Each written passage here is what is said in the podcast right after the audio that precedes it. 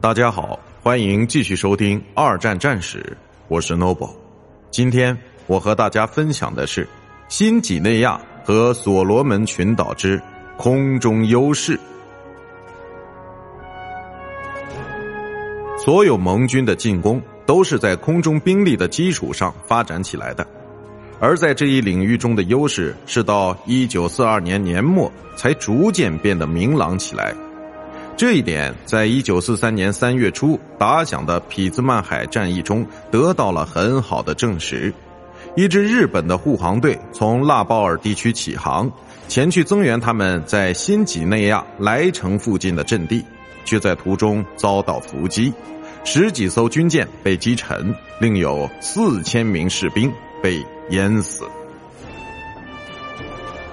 盟军的这次袭击之所以取得成功，完全仰仗密码破解，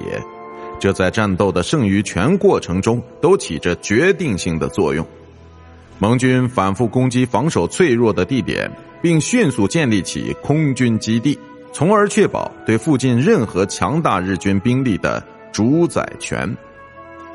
较大的日军阵地被空中突袭所压制，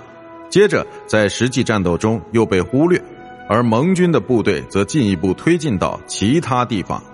这一战术甚至被应用到拉包尔和卡维恩的主要日军堡垒的战斗之中。